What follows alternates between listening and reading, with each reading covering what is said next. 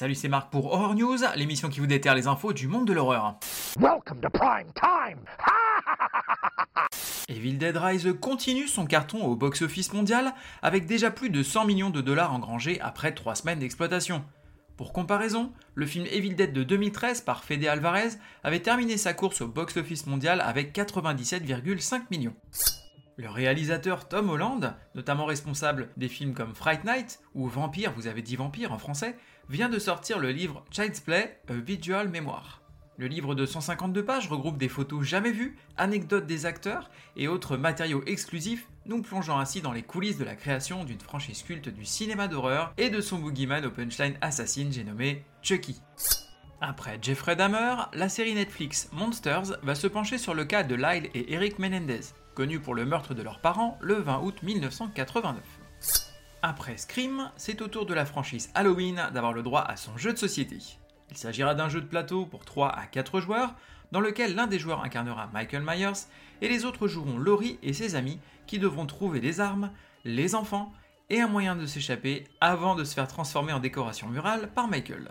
La durée moyenne d'une partie est prévue à 60 minutes et le jeu est édité par Trick-or-Treat Studios pour environ 60$. Le film Cloverfield 2, suite directe au premier film de la franchise, semble avancer puisqu'un site internet pour la marque fictive Slushow vient d'être remis en ligne. Cette marque est celle d'une boisson fictive présente dans l'univers Cloverfield et qui avait contribué à la campagne marketing virale du premier opus. Rappelons-nous que les suites partaient toutes sur des histoires bien distinctes les unes des autres et que le dernier date de 2018. Oyez oyez, chers créatifs et écrivains, la fondation George A. Romero et Bloody Disgusting cherchent des aspirants auteurs pour créer des histoires dans l'esprit de Monsieur Romero pour le projet d'audio stories The Dead dont je vous ai parlé il y a quelques épisodes. Le projet est de créer une série d'audio stories centrée sur des personnages inédits et survivants d'une épidémie zombie.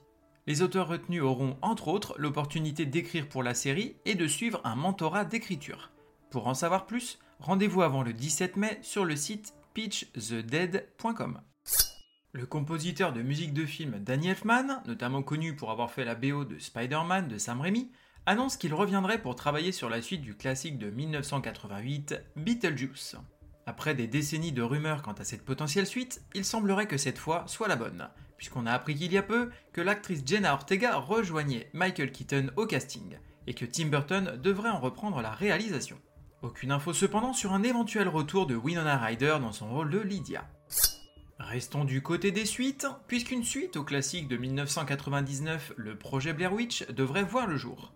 La société Lionsgate confierait la réalisation à Oliver Park, notamment responsable de The Offering, ou L'Emprise du démon en français, et viserait un début de tournage fin d'été, début d'automne. Alors je sais pas si vous avez vu le film L'Emprise du démon, mais c'était pas vraiment une réussite, donc espérons qu'il fasse mieux avec la suite de Blair Witch. La société NECA devrait nous proposer cette année une nouvelle figurine dans l'univers de l'immense classique The Thing. Oui, je sais pas si ça s'entend, mais j'adore ce film. On y retrouvera donc le chien que l'on pourra mettre en place dans le stade de transformation de notre choix. Je vous laisse regarder les images sur le net, c'est vraiment une belle pièce, c'est top. La grève des scénaristes commence à impacter les productions. Et on débute avec un projet maudit du MCU, j'ai nommé Blade. Alors que le projet semblait commencer à avancer, il est le premier à être mis en pause à cause de la grève. Espérons qu'on verra un jour ce film se concrétiser et que les acteurs annoncés au casting pourront participer au projet comme prévu. J'ai vu l'exorciste 2747 fois, à chaque fois je me marre comme un bossu. Côté cinéma, cette semaine on va avoir l'exorciste du Vatican, inspiré des véritables archives du père Gabriel Amorte, exorciste en chef du Vatican. Le père Amorte enquête suite à la découverte terrifiante d'un jeune garçon possédé. Ces investigations le mèneront à dévoiler une conspiration séculaire que le Vatican a désespérément tenté de maintenir dans l'oubli. Sortie prévue le 10 mai. Ça fout les miquettes, hein. Côté VOD, DVD et Blu-ray, on va avoir Megan en DVD et Blu-ray. Une brillante roboticienne travaillant pour une entreprise de jouets conçoit Megan, une cyberpoupée dirigée par une IA et programmée pour être la compagne idéale des enfants et l'allié des parents. Mais Megan va démontrer un comportement de plus en plus étrange et inquiétant. Sortie prévue le 10 mai. Organ Trail en VOD. Au cœur d'un hiver rude du Montana dans les années 1870.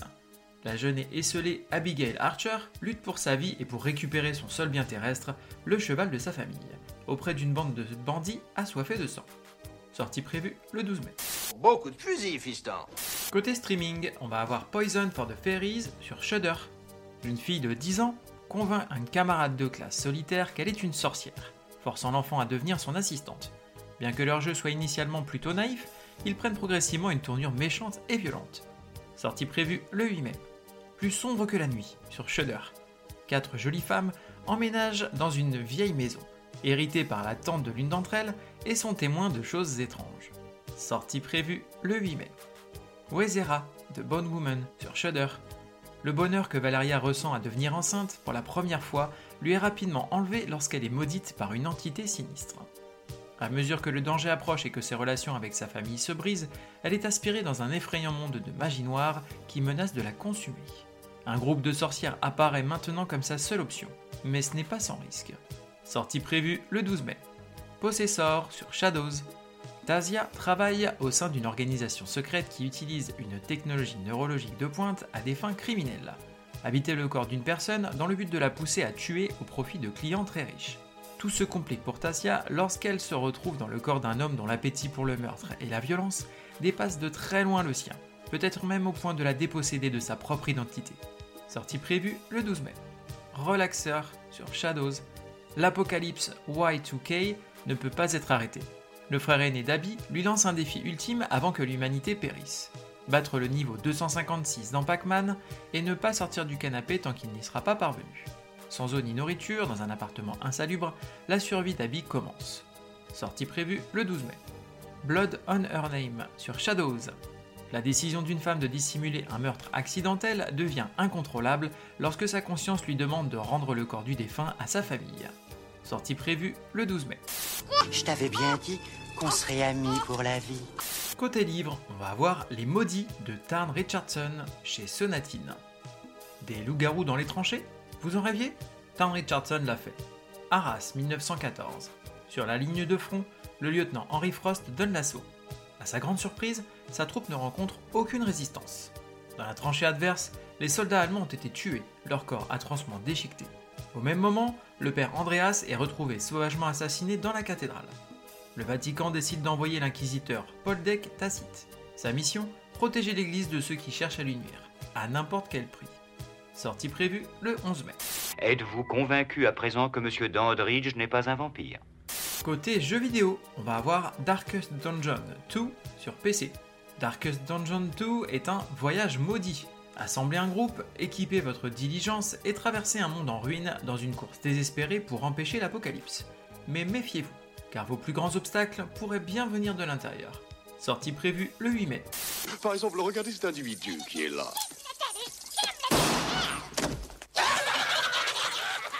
Et cette semaine, un événement à signaler avec le festival Cinéma Interdit. Le youtubeur As d'Épouvantail, en partenariat avec la plateforme de streaming Shadows, vous invite à venir découvrir des films d'horreur indépendants, méconnus, extrêmes, parfois déviants, et ayant connu des difficultés de distribution d'une façon ou d'une autre. Certains de ces films ne seront peut-être plus jamais diffusés en France, voire en Europe. Cela se déroule donc ce week-end, du 12 au 14 mai, au Club de l'Étoile à Paris. Groovy. Le saviez-tu ? Dans le projet Blair Witch, quand les acteurs interviewent les locaux, ils ne savent pas que ceux-ci sont briefés par les réalisateurs. Leur réaction est donc réelle.